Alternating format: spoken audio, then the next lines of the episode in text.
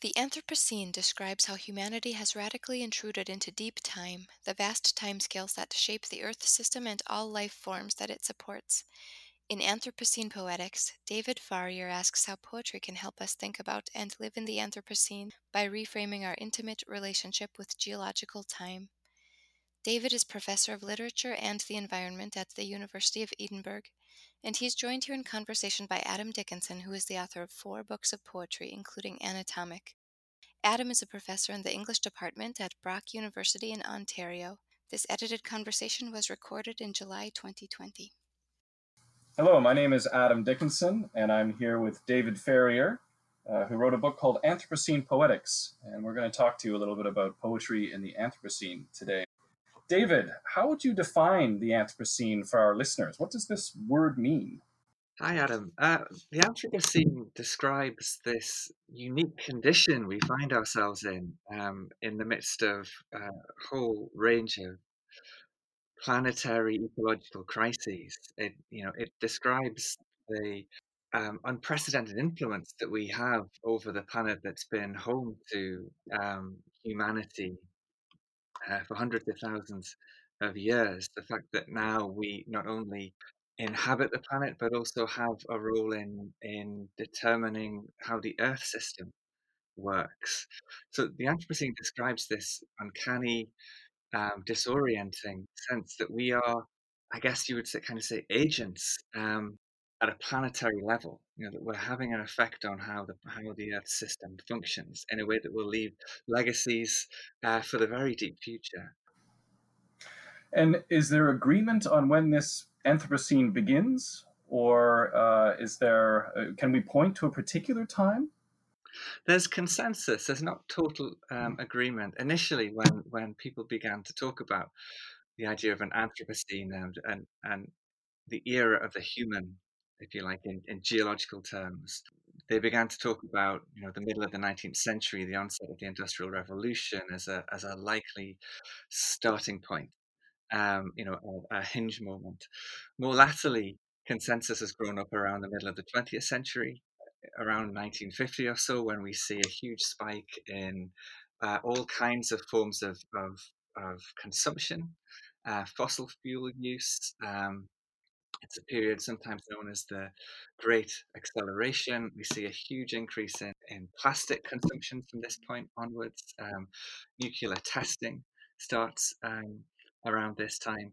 So the, the consensus tends to um, coalesce around 1950 or so on. But there are other arguments that that that pose other dates. One particularly interesting one suggests that you know we need to look at the beginning of the colonization of of the Americas um, when we have all of a sudden kind of semi-organized migrations of, of, of, people and species across continents and across oceans, and the devastations that follow uh, there, the uh, the genocides, uh, but also the kind of ecological disruption that follows as well. Right. So I suppose this would be the uh, the origin of some alternate terms for the Anthropocene, like Capitalocene or Homogenocene which the kind of homogeneity of, of, of biospheres, of, of ecosystems has resulted from, as, you, as you're mentioning, some of these exchanges facilitated by global trade and travel that, that developed uh, through, the, the, through the development of capitalism and has accelerated more recently. Yeah, I mean, so uh, how then does a do does literature fit into this? I mean, I can see how geologists would be interested in thinking about the Anthropocene as a kind of taxonomical marker, you know, the golden spike? When does it begin? How does poetry or literature help us understand the Anthropocene differently? The Anthropocene it could be defined narrowly, uh, simply to do with changes in the function of the Earth system, um, and that that would sit squarely within a, a small number of disciplines, um, geology amongst them, earth science, um, and, and and so on. But the Anthropocene is also an imaginative crisis, if you like. It's a, it's it's a fundamental change in how we understand ourselves as individuals and as a species in relation to the planet. It it requires us to adjust our um, imaginary, giving us different frameworks um, for thinking about how do we relate to the world around us. Um, the Anthropocene is is I think uh, it's something that affects every discipline every area of life. It touches upon all aspects of, of how we live and how we think, how we feel. And therefore, it's incumbent upon uh, literary studies, as it is on any other discipline, to reflect on that, to, to consider that, that challenge and the, the, the changes that we're that we're seeing, and and think about how how do we respond on our own terms, you know, to the Anthropocene as as this this rupture in our relationship with the planet. Right. And what we call the environmental crisis is a, a, product or a function of many of these changes that have taken place in the Anthropocene. I think it's Lawrence Buell who says, you know, the environmental crisis is also, it's not simply a crisis of technology, it's also a crisis of the imagination, which you point out in, in your book. And so you're right, this sort of draws in all kinds of other disciplines. It, it's not simply about science, it's about culture too. And certainly changes that have taken place are reflective of a particular kind of cultural approach to to the planet, to resources, to um, you know, to life ultimately. And it's about stories as well. I mean, I think we really do need to come to terms with the fact that you know the, the actions that we're taking now, the decisions that we take, have a really long legacy. They'll leave traces, um, they'll shape conditions on the planet that will persist for millennia in some cases. And eh, to think about that as, as a kind of storytelling, as, as, as setting in train stories that will play out over countless human generations, I think brings the Anthropocene um, and its implications right to the heart of, of, of literary studies, of, of writing, of literature in general. Well, let me ask let me ask you a related question because I mean we've been talking about the Anthropocene in the context of geology and, and scientific disciplines, but of course you you want to extend this idea to to larger cultural practices. But um, engagements with science play a significant role in the poetry that you examine in your book. I'm thinking of the kind of ecological quadrat that would be used uh, for ecological science that Larkin uses in thinking about clumps of woodland or beekeeping apiology, polymer chemistry in Reilly, genetic engineering in Christian Bök's Xenotext. Um, does a poetics of the Anthropocene call out for an integration between art and science? Do, do the poets need to get together with the scientists? Is this one of the one way of sort of reading the kinds of consequences or, or uh, repercussions of, the, of, of your book, of the kinds of arguments that you're making? I think, yeah, collaboration is is essential. Um, it, you know, it, it's through collaboration that we are going to respond positively, if we respond positively to the challenges ahead.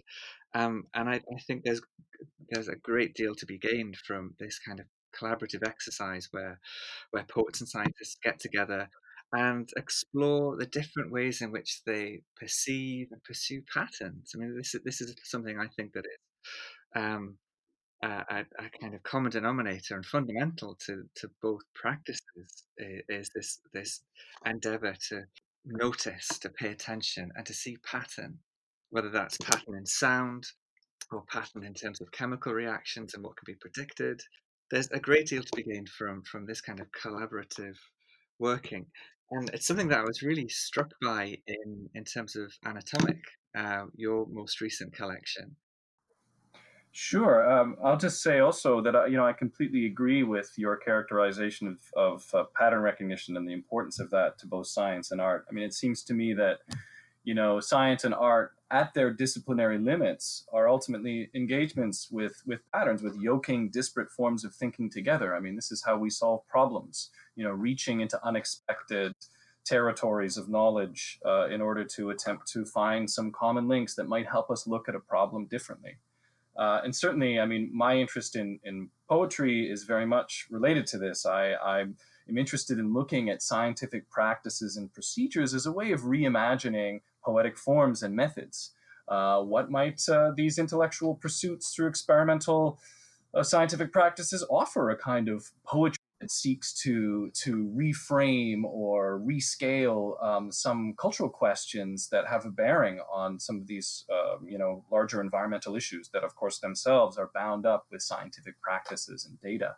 My uh, most recent book anatomic was an attempt really to look at how the outside writes the inside so how our environment writes our bodies uh, uh, for for good and for bad, so to speak. Uh, so what I did was I tested my body for chemicals and microbes. I tested myself, my blood and my urine for a whole suite of chemicals, uh, flame retardants, phthalates, PCBs, heavy metals, insecticides, all kinds of things. I followed the um, the protocols actually used by the Centers for Disease Control and Prevention in the United States and also Health Canada in you know, in Canada as well. To sort of uh, looked at some of their biomonitoring protocols, and I used those as my precedents.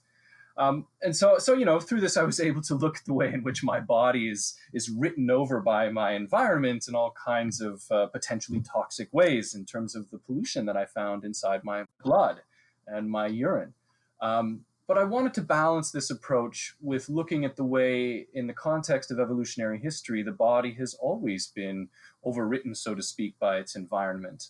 And so I sequenced my microbiome as well, because you know there's all kinds of evidence now to suggest that the microbiome, the microbes on and in our bodies, play extremely, if not vital, roles in making us human, in keeping us alive. You know, there are um, neurotransmitters. The vast majority of serotonin, for example, in your body, about 90, 95% of it is produced by microbes in your gut. Uh, and serotonin is an essential neurotransmitter necessary for modulating moods and personalities. So, in a sense, we kind of outsource the maintenance or production of our personalities to these non-human organisms. And I find that I find that fascinating. And there's all kinds of other examples of how microbes play necessary roles in physiological development and the maintenance of the healthy immune system.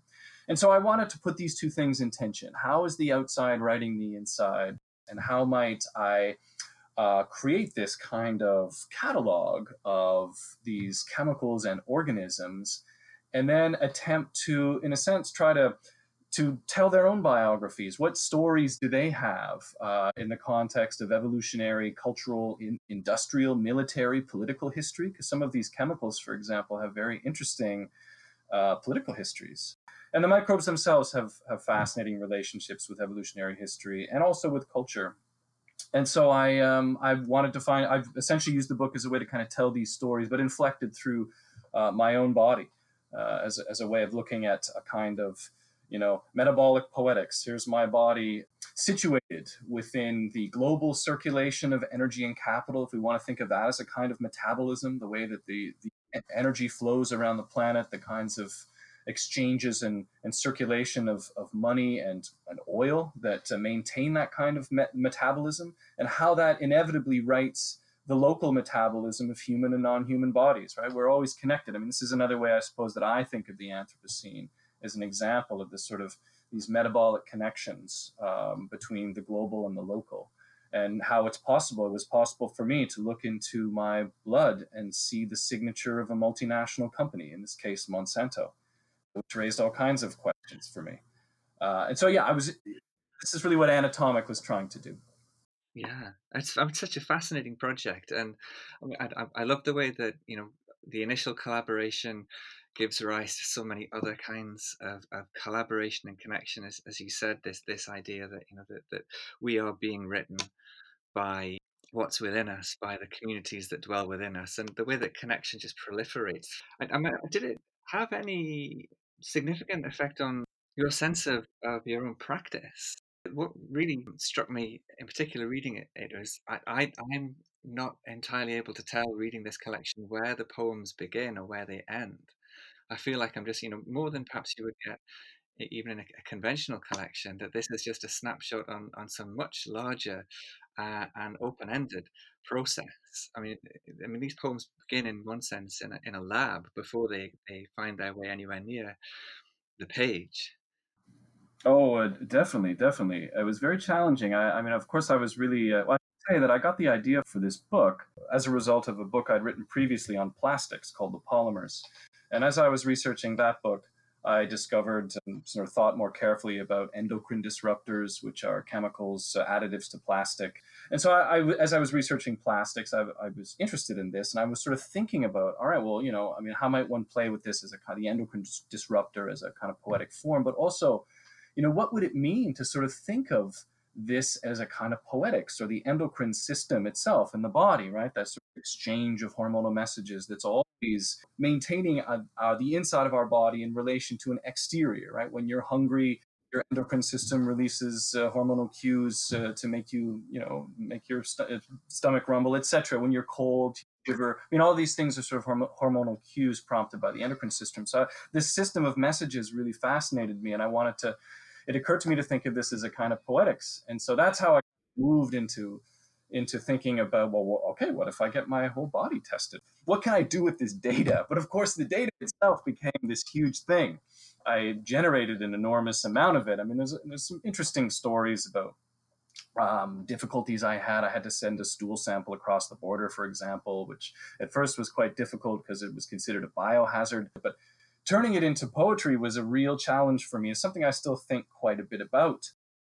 Well, I come back often to to Lyn Hejinian's idea of the of poetry as a form of inquiry. That the language of poetry is a language of inquiry. It's it's not so much a, a genre as, as a mode of finding out.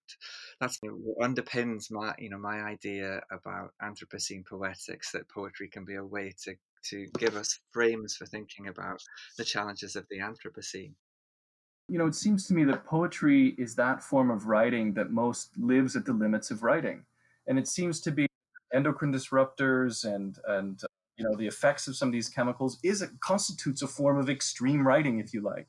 And so I thought in many ways poetry was the most appropriate form artistic response to this to sort of think of if, if it's writing that's taking place in the endocrine system well what kind of writing art might one bring to bear on this yeah uh, there's a there's a great deal of affinity i think and it's really striking as well um, how much intimacy is a concern. I mean, you and I have talked about this before about, about how much touch is a preoccupation in Anatomic. One of the lines that, that has stayed with me, you know, since the first time I read it is, is the things we touch touch us back, um, which I resonates so in so many different ways with this anthropocenic condition we find ourselves in. But intimacy is um, is uh, is one of the, the primary concerns I, I have as well in defining an Anthropocene poetics. It's, it's this sense of the proximity we have um, to things that we might, you know, otherwise have thought very different, distant from us. Whether that's you know the, the deep future effects of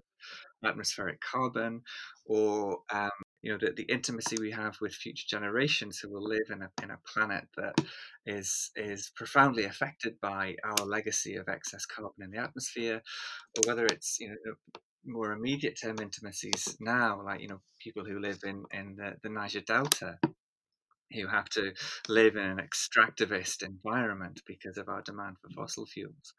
So intimacy is fundamental, I think, to to the Anthropocene. It's a condition in which we are crowded by all kinds of intimate relation that that we we you know it's incumbent upon us not to ignore any longer. Can you say a little bit more about uh, how intimacy works or the kind of poetics, the different, maybe the different poetics of intimacy that function in the poets that you chose to include in, in your book? I mean, some of them work, we were talking about sort of, you know, important lyric poets, but also we're talking about quite experimental writers. Yeah, um, the starting point for the book was Uh, the question what does it mean to live enfolded in deep time? So when when i first started to think about the anthropocene I, I, had lots of conversations with colleagues at the university of edinburgh where i work. I was part of a reading group that we called the deep time reading group. And this question kept coming up that that we you know we we need to reconsider our relationship with the you know the very deep past and the deep future to come that, that these seemingly very distant temporalities intrude on, on our present in, in all kinds of ways um, that we are kind of enfolded by deep time um, that it, it, it, shapes the you know the world we live in um, you know the, the deep time of the earth is is is not static it's always in process. But also we uh, are drawing upon um, the resources of the past um, in order to create a certain present for ourselves, but which will also create the present that many generations have to live in for millennia to come. And it's it's that crowding, it's that it's that sense of, of what seem is seemingly very distant, um, you know, coming up very close. Um, that you know, deep time is is a part of our everyday lives it's, it's conventional to think about the lyric poem as, as a kind of a snapshot of an intimate moment where you, you know you see through the eyes of another person briefly. And and you know it, it was uh, in part that sense of the poem's potential to encapsulate um, many different times in a seemingly small compass um, to it was the richness uh, almost the viscosity of the lyric form as a starting point for me.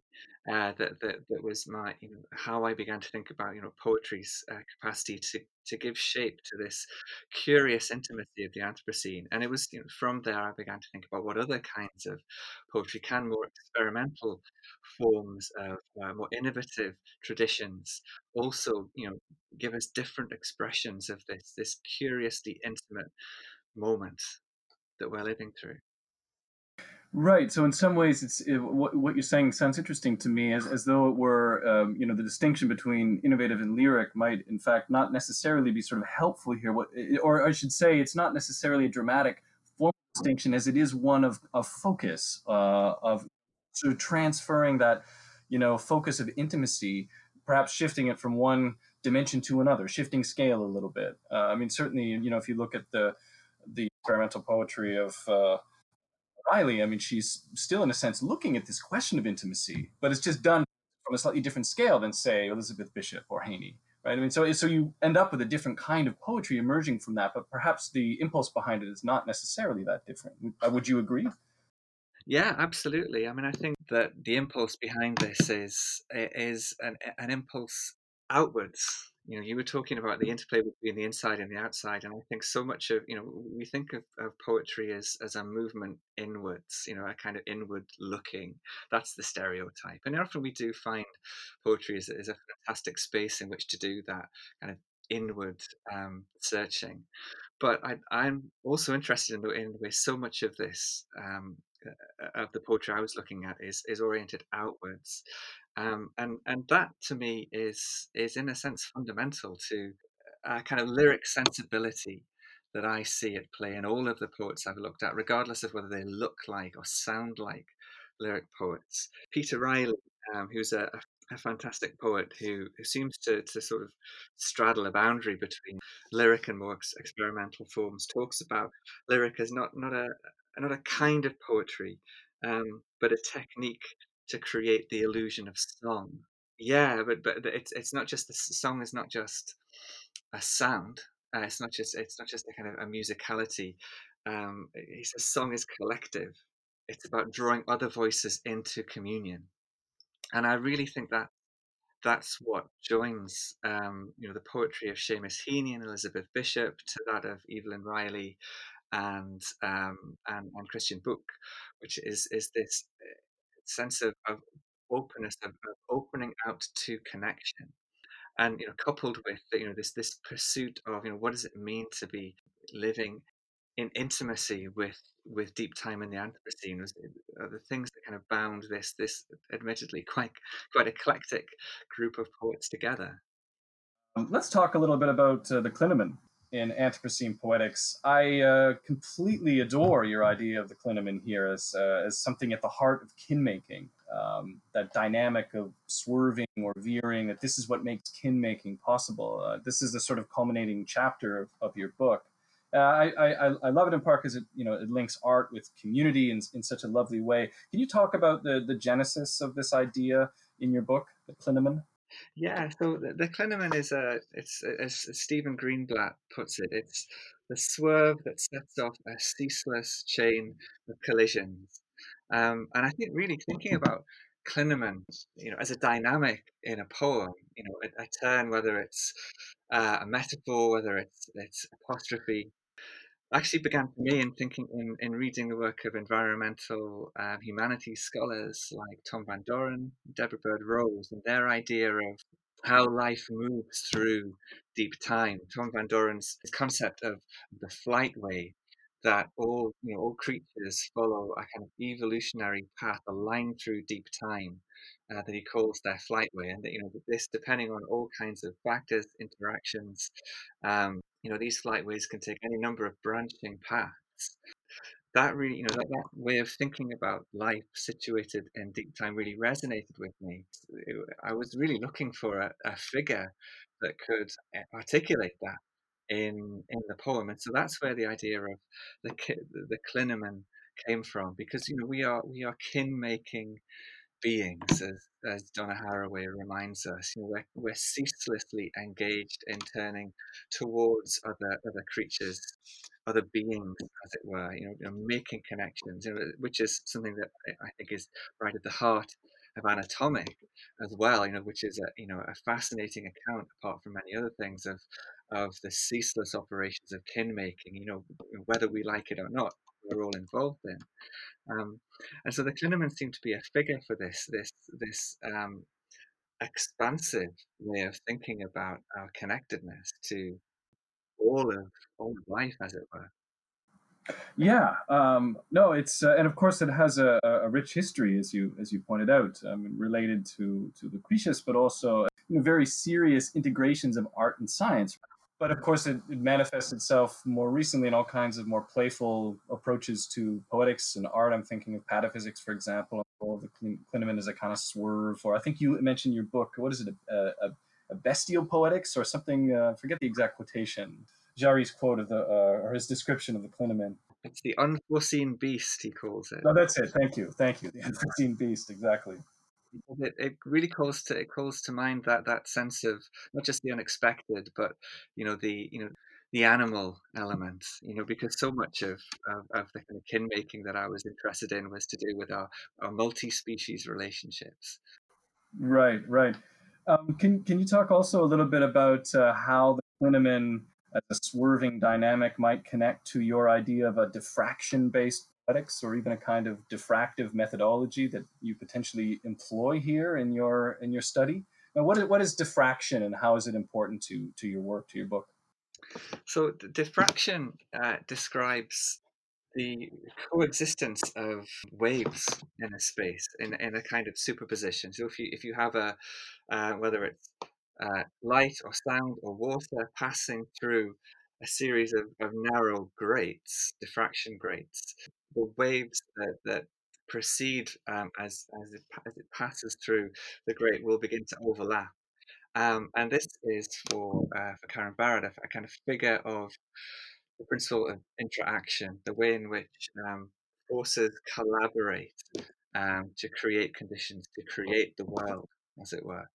Um, and it seems to me a really powerful way of thinking about our entanglement in a whole range of, of relationships that we have become numb to, numb to, immune to, and blind to. That you know, we, we tend to think of ourselves as as um, separate. You know, the, the nature culture binary has uh, you know has goes to the root of um, I think of our, of our society, the way we think of ourselves. That negates a whole series of complex, entangled interrelationships that are fundamental to, to making us human. And so, a kind of diffractive poetics is is um, I guess a, a way of uh, thinking with differences that make a difference, as um, uh, as Karen Barad puts it, uh, finding ways to uncover the, the entangled connectedness in in circumstances that might seem very homogenous um, or uh, or very thin. So one of the, the examples uh, I give of that in uh, in Anthropocene Poetics, I look at the work of Evelyn Reilly and her collection Styrofoam, which thinks about um, the you know the liveliness of plastic, a material that we tend to think of as very inert. Plastics, I mean, it almost appears, I think, uh, in, in many respects in our everyday lives as a kind of absence. We tend not to see it. We're so used to it. Um, so it, it's been absorbed into our sensorium. Um, and yet, plastic is an, is an intensely lively material, as well as a very long lived one in the way in which it interacts with its environments. And so, a, kind of a, a diffractive poetics is a way of, of, of reading work like Reilly's that looks to explore that sense of liveliness and interactivity and, and connection that um, you know, lies just behind that impression of absence and and uh, fixity. Yeah, no, that's uh, that's that's wonderful. Uh, I really like the uh, you know, your use of uh, Barad's the difference that makes a difference. But it's interesting to me too because that's also Gregory Bateson's definition of the sign. But speaking of differences that make a difference, I mean, entanglement. You know, your your book explores the way in which these poems manifest and engage with all kinds of entanglements. Um, at the end of your book, you also quote Auden and his famous line, "Poetry makes nothing happen." and I'm just wondering here. So at the end, you know, thinking about the the significance of of these poets' work. I mean, and thinking about the Anthropocene also really as a real kind of cultural question for us as a political issue as well. What do we do? You know, how how what kind of activism is possible uh, in the face of you know all that we have done, the anthropogenic pollution what is the role here or do you do you see the poets that you've been looking at and their engagement with entanglements temporal entanglements spatial entanglements conceptual entanglements do you see them as as as activists? Is activism the right word here? I mean or again is you know is there another way that you would characterize the work of these poems and poets? Mindful of course uh, as you point out of timothy clark's caution that you know eco-critics tend to overestimate the role of culture and behavior change. Yeah, I think I think you know we must always be cautious about the claims we make for poetry, and I think you know Auden's caution that um, poetry makes nothing happen is is a is is a useful um, limit to put on on maybe some more ambitious claims that we might make as eco critics. But for me, poetry is about language. Um, any poem, regardless of what its um, its subject might seem to be, is also thinking about language, thinking about poetry and what poetry is, what language does, how it works to create our sense of the world. Um, and I think that's what that's the contribution that poetry can make, however modest that might be. And I certainly don't think that it's it's poetry that's going to save us. But I think when we can when we do turn to, to poetry, we can find resources that help us to think about how we construct our sense of the world and how we construct our sense of an anthropocenic world, how we how we reimagine our relationship with the planet and with deep time as well. Yeah, that's right. I, I, I agree. I mean, I think that you know poetry offers us um, the ability to ask questions that we haven't asked before, to to render legible that which is otherwise illegible uh, in in uh, various cultural contexts. And I think that you know sometimes we get caught up in demanding the work of art somehow you know lead the revolution as though it should become you know then then turn into some kind of policy that will uh, give us uh, the the utopian uh, world that we desire. But of course, it can't do that. I mean, art doesn't do that, but but art can you know provoke us to look at the world differently in, in a way in a way that can uh, you know enable us to ask questions that we haven't asked before or engage with marginalized perspectives and come to different conclusions of things and therefore you know assist in building the world that we want um, but yeah so i take your point here about the way that entanglement is functioning the poets that you're that you're examining um, i ask uh, as well i mean you you wrote this book anthropocene poetics but you have also recently written another book called footprints uh, which is a nonfiction book that engages with a lot of the same subjects how was the process of writing these books different for you? Yeah, so so Footprints, um, which is has the subtitle "In Search of Future Fossils," is really a, an inquiry into what our traces will be in the very deep future. You know, what will be left of us and how we lived, in terms of the materials that we leave behind, um, the impressions we leave in the rock record, uh, the chemical traces, and, and, and, the reshaped world that we'll leave. And I, I wanted to uh, really just find ways to tell the story that I was, you know, I felt really passionate about. You know, I, I really feel it's it's vital that we embrace our relationship with with deep time that we think about ourselves as having an impact on the deep future. Uh, it's this question you know how how do we become how do we act as good ancestors is, is the fundamental question of our time i think. And so footprints was a way to uh, perhaps pose some of those same questions about our relationship with deep time and, and, these very urgent questions about our relationship with deep time in ways that might draw in other kinds of constituencies of, of readers. Really, it's all about telling stories, I think. You know, any of the future fossils that I look at in, in the book, whether it's, you know, what will be the fate of our cities, what will be the legacy of our nuclear waste, our plastic, our effect on biodiversity uh, and on the oceans. It's all uh, thinking about these legacies as stories, as as things we will be remembered for. You know, our descendants will will live in a world profoundly shaped by us, full of the traces of how we lived um, our concrete, our plastic, our nuclear waste, our carbon in the atmosphere, and so on. Um, and they will, you know, they'll find both that you know that world is speaking a story about us back to them, and they'll take that story and interpret it and tell it to themselves. So, you know, I was really motivated by this question of, of how do we want to be remembered? Um, we are creating all kinds of legacies for ourselves. What do we want those legacies to be? Yeah, I was really I was really struck by your book. It's uh, it's it's a wonderful book. The way it's divided, the way it explores different stories around very particular, well, that you know might appear to be particular objects or phenomena like roads, ice, coral, nuclear waste, plastics, microbes, etc. But of course, you come away after reading the book with the, the connections between all of these things. Um, but you know, I you know, as I was reading your book as well, I couldn't help but think about the way in which my own experience writing Anatomic was a kind of experience with seeing footprints. Uh, when saw, for example, PCBs in my blood or DDT, I mean, these were chemicals that were banned in some cases before I was born, but there they are, right? They're the footprints of previous generations uh, that are in my body, and so it made me think about you know the ways you know are there are there other examples of footprints that humans bear or will bear as we go forward. Will our future relatives look back at us through bodies changed by our behavior? You know in some ways we already do it's a, it's, a, it's another way of sort of uh, you know I, I the, the foot, your footprints and your, the concept of the footprint became quite intimate to me as as a function of the research that I've been doing. Yeah, fascinating. You know, and I absolutely see the, the, the resonance between what you're doing in, in anatomic and what I what I was doing in, in footprints. I mean, I think I think yeah, you're absolutely right to say that you know that the body is at the center. You know, the vulnerability of bodies is right at the heart of this. I mean, in, in thinking about our relationship with deep time, we need to guard against that sense of, of a kind of chilly um, overview. You know, that, that sense of a kind of an extrapolated perspective, where you know where the, the individual or the, you know the, where life gets lost.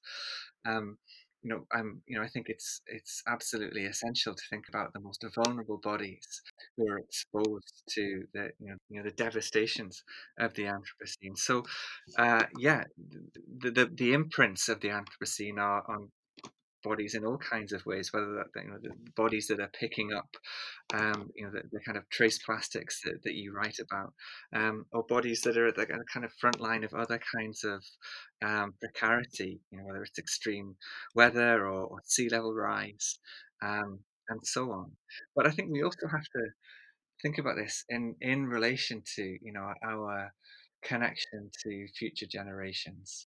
You know, I mean, in thinking about my own work and the way in which I have been focusing on my own body and using my own body as a kind of uh, subject guinea pig for these experiments, you know, I, I, I want to stress that I'm, you know, I'm acutely aware of the way that my body is marked by certain demographic privileges. But I, am also interested in the strange sort of, I guess, what I see as a kind of democratizing power of this form of pollution and biological colonization when I think about the chemicals and the microbes you know, it's important to recognize that the chemical and microbial signatures may, may be different for distinct communities of people, and, and that is the case. Uh, but the chemicals and microbes are in all of us. But of course, I, I do not want to minimize the fact that, um, you know, social class, race, um, gender, all kinds of factors come into play about, you know, especially in, in terms of poverty and, and race, you know, where people live. You know, uh, people with less resources are more likely to live in more polluted parts of cities, neighborhoods etc., or or to to suffer. Um, you know, racism from governments. In Canada, I did try to write a little bit about this in, in Anatomic. When I discovered mercury inside my body, I, it made me think about my own relationship to mercury poisoning in Canada as a privileged Southern settler in Ontario. Uh, I, you know, couldn't help but think about the way in which um, an, an, an, Indigenous community in northwestern Ontario has been suffering mercury poisoning for 50 years. You know, as a, and the successive governments have failed to respond to this. So, I mean, so you know, the chemicals and microbes are in all of us, but there are, of course, differences to think about here when it comes to privilege. Um, and so, you know, this is one of the challenges uh, of my work. But you know, I'm I, I do think that there's something useful in terms of thinking about the body's biological processes, metabolic processes, and the necessary connection between all of us, between our local metabolism and the global metabolism of energy and capital. Uh, and I think it's important to ask these kinds of questions. But it is also important to be mindful of necessary differences and, and, and questions of privilege as well. Yeah, absolutely, absolutely. Um, I think I think that that's absolutely right. And you know, the, these are you know, it, it's it's true to say as well that you know the, the kind of colonial legacies that you find written in the body now will be written in the you know in the body of the earth um, in in the deep future to come. You know, the you know the the, the traces of, of colonial extraction, the, the legacies of empire, are going to be written into the geological record. You know, the, the, the stories that, that are told by our future fossils will, you know, in part they'll be stories of ingenuity, the fact that that you know Earth was home to civilizations that could create such lasting monuments or or materials, um, but they're stories of inequality as well, and they will be, I think, just as apparent for um, or available to be interpreted uh, for anyone who happens to be around and able to do so.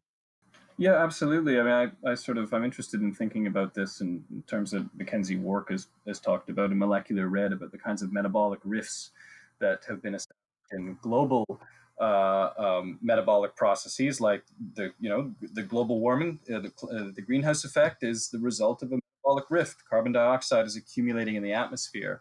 You know, the nitrogen cycle, as you point out in your book, has been has been interrupted. The rifts have been introduced into various cycles but you could also argue that socially, we also have metabolic rifts. I mean, income inequality is a form of metabolic rift where capital is not distributed equally around the planet. I mean, obesity epidemic are another form of, of income inequality. I'm doing some research now on metabolism and trade deals. I discovered that uh, after the, the, the first Canadian free trade deal in the mid 80s, the caloric intake of Canadians went up by around 150 calories a day. Uh, simply as a result of the, the different uh, constituents in food products that resulted as a, as a result of this free trade deal. So, you know, the free trade deals affect bodies uh, in all kinds of ways, including their metabolism. So, this was another example of a relationship between circulation of global capital and the rift that's happening there, and the local rifts in our own, meta, uh, you know, personal biological metabolism. Yeah, that's, I mean, it's fascinating, and I, I, really look forward to seeing where you go with that. And it's really striking to me that I think a, a, point of common interest for both of us is is that sense of the immediacy of the Anthropocene. That you know that we need to think of ourselves as Anthropocenic bodies. That the Anthropocene is not just a, a context that we engage with and then step away from. That it, you know it's in us and through us. It's it's the, the situation that we are absorbed by yeah, so that that really resonates with me. That that I think you know to think of ourselves as as bodies of the Anthropocene or Anthropocenic bodies is is a really important part of this this imaginative shift that we need to undergo. That's right. Yeah, yeah, we're we're already products of this. Uh, you know, I, I also I found uh, uranium in my in my blood, uh, and it, I, it's sort of uh, I, as I talked to the toxicologists about it, there are various possible sources for this. One of them would have been the fact that I spent the first 18 years of my life drinking uh, water that came right out of the Canadian Shield, where I grew up in Ontario, which would have uranium in it. But we couldn't rule out the possibility that some of that uranium reflects the fact that, you know, I am a child of the Cold War as well, and the nuclear testing happened around that time. Those signatures we also bear. Yeah, yeah, that reminds me of something else that was really striking about the book, which because it's such a, a personal book, anatomic, and, and an intimate one. I found it so um, powerfully inclusive because although you know everything was about what information is being drawn from your pet, you know own body and particular to yourself, of course that's a story that all of us would be able to tell in some sense or another. And it really spoke to me about the, the complexity of identification and address in the Anthropocene. You know, there's this fraught sense of we that, that comes up again and again in debates around the Anthropocene, you know, who is who's included in that, who's excluded, and we always need to keep uh, wrestling with uh, the difficulty of that because while it is a fraught endeavor, to, you know, to, to claim a kind of blanket identification, and you know, and there's all kinds of risks of erasure, we still, I think, need to be reaching out for connection, but for a sense of, of commonality or, co- or collectivity um, and and the way in which your your own story, which you, you very rigorously frame as, as one that is marked by by certain kinds of demographic privileges, as you say, is still in some sense senses, you know, my story and the story of, of people who live in very different kinds of demographic situations, as as as you said earlier. So I was really struck by the, the way in which this very intimate collection is is is nonetheless an extremely inclusive one at the same time. Uh, thank you, David, for that. I appreciate those comments. I mean, I certainly that I, am I was aiming for that kind of uh, complex entanglement. I mean, yes, of course, uh, the book is about my body, but it's about uh, all kinds of other things too. It's about other bodies. It's about um, different kinds of temporalities. It's it's about uh, the ways in which substances uh, you know affect all of us but you know so I, am mindful of course of the the you know the difficulty the potential problems with assuming a kind of universality when it comes to these experiences. But you know intimacy or being able to offer a kind of intimate engagement with some of these questions i felt is all i could do or the you know it was, it was what i wanted to do and i'm glad that that, that came through.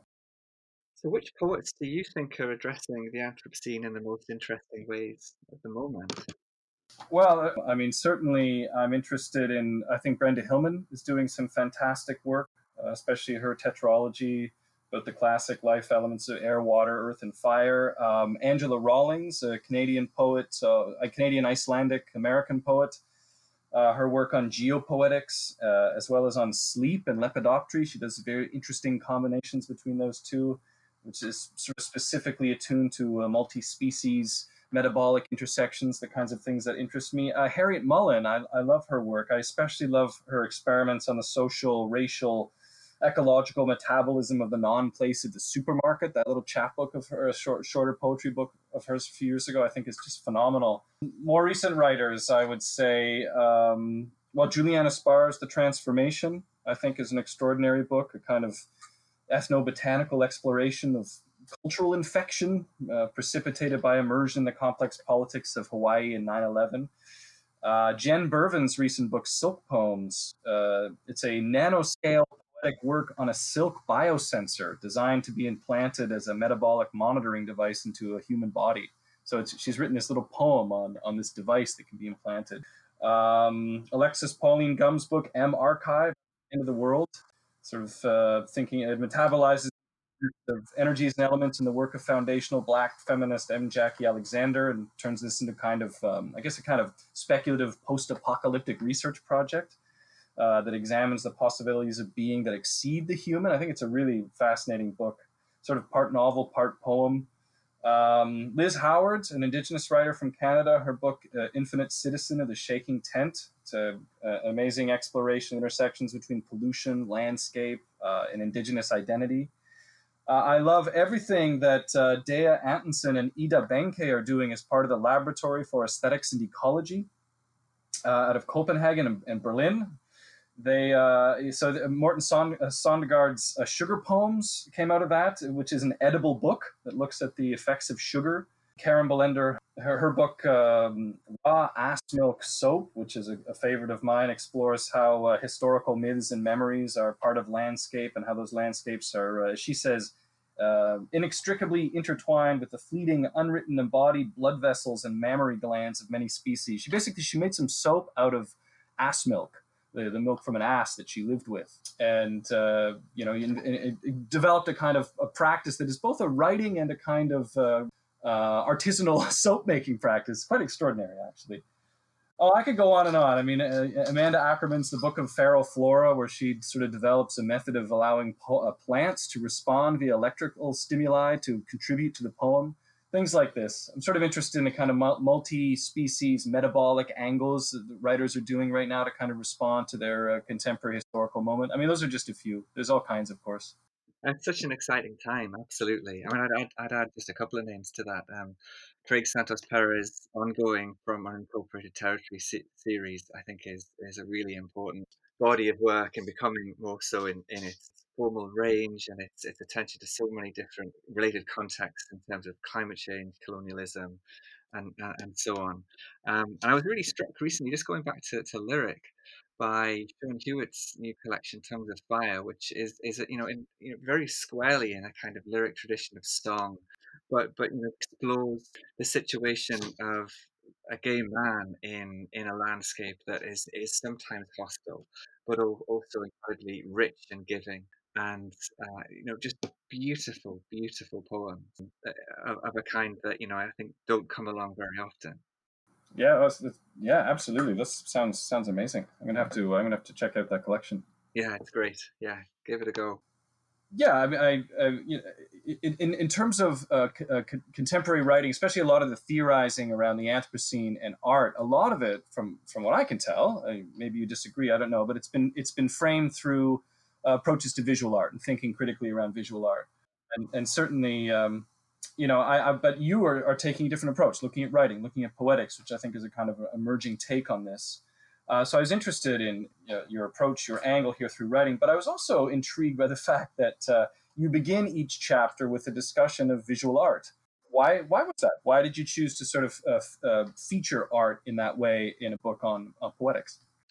Yeah, well, it's it's also where the book started. I, I, mentioned earlier that this question of what does it mean to live enfolded by deep time was what kind of animated the project. But one of the things that provoked that question was a, a photograph of the artist Ilana Halperin boiling a pan of milk in uh, a geothermal lake in in Iceland, and it, it's it's an image that is now actually the cover of Anthropocene Poetics it really spoke to me of this this confluence of, of deep time and and the intimate you know the intimacy of this of this gesture of boiling a small pan of milk and all that that summons of you know associations of, of, of nurture um, and the, the quotidian the everyday you know the, the ordinariness of it really struck me um, and it was from there that I began to think about, you know, what does it mean to to live in, in intimacy with deep time? What are the implications of this for thinking about the Anthropocene?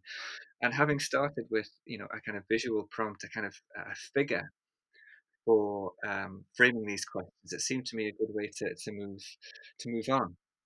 Uh, and you know, other artworks began to suggest themselves.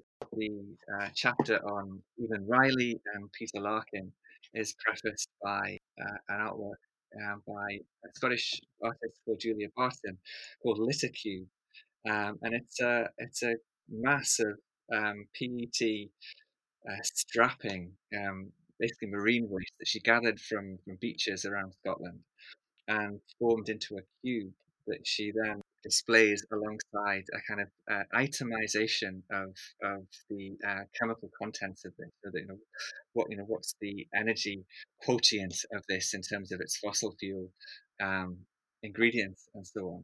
And it's it's a really striking image. It's a it's a brilliant white cube of all these kind of tangled plastic threads and fibers against this dark black background and it really spoke to me of that sense that you know plastic you know presents itself to us as this kind of blank this absence but actually it's a deeply rich and lively um, lively material and it's it, the photograph really drew out that sense of the liveliness behind the ostensibly inert.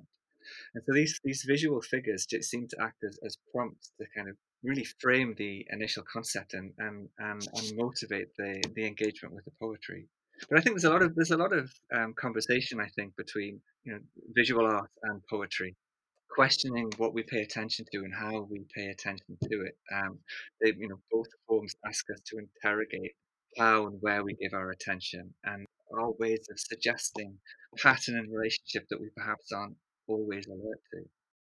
Yeah, well, I, I, thought that all those the works of art that you drew uh, attention to in the book are, are extremely interesting, and uh, you know even uh, the last poet that you dealt with, Christian Bök, you know his uh, the product of that is also a form of visual art uh, in terms of. I mean, I know he's displayed the um, the protein for the uh, the code that he's implanted into the microbe as a form of visual art, and certainly the book is filled with all kinds of images. So there's all kinds of interplay, obviously, between the poetics and and visual you uh, that you explore.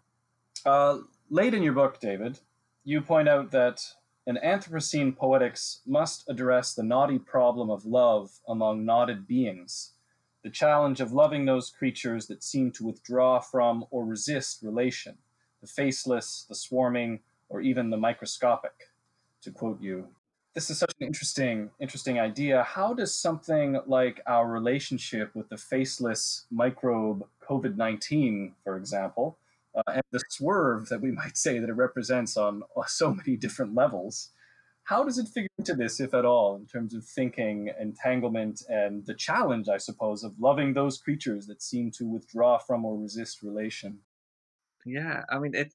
Yeah, that de- definitely does seem like a, a, a, sentence and a sentiment out of the, the pre-pandemic past, doesn't it? Um, of the knotty problem of, of loving COVID nineteen. Well, of course, I don't. I mean, I don't. I don't think we, we can and or, or should, in in the conventional sense. But I, what I think love means here is a kind of acknowledgement, really, and an, an embracing of our interwovenness, of our, our fact of be, the fact of our being kin with um, all kinds of life forms that we don't really think of as kin. Um, and so it's not necessarily a kind of a warm feeling um, towards yeah, such an unwelcome microbe uh, that has, as we say, kind of swerved so dramatically uh, into all of our lives. But I think you know we are where we are with uh, the pandemic because of the way in which we have treated the natural world.